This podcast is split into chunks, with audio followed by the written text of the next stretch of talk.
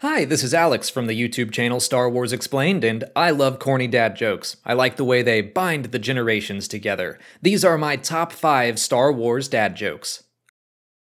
What's a Jedi's favorite day of the week? Ki-Adi Monday. what did Han Solo say when he got his first skateboard? I've got a rad feeling about this. Laugh it up, fuzzball. How did Darth Vader know what he got for his birthday? He felt his presence.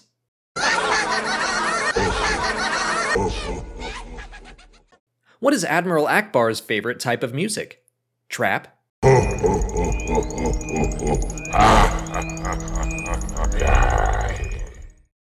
Why did Star Wars Episodes 4, 5, and 6 come out before Episodes 1, 2, and 3? Because Yoda designed the release schedule.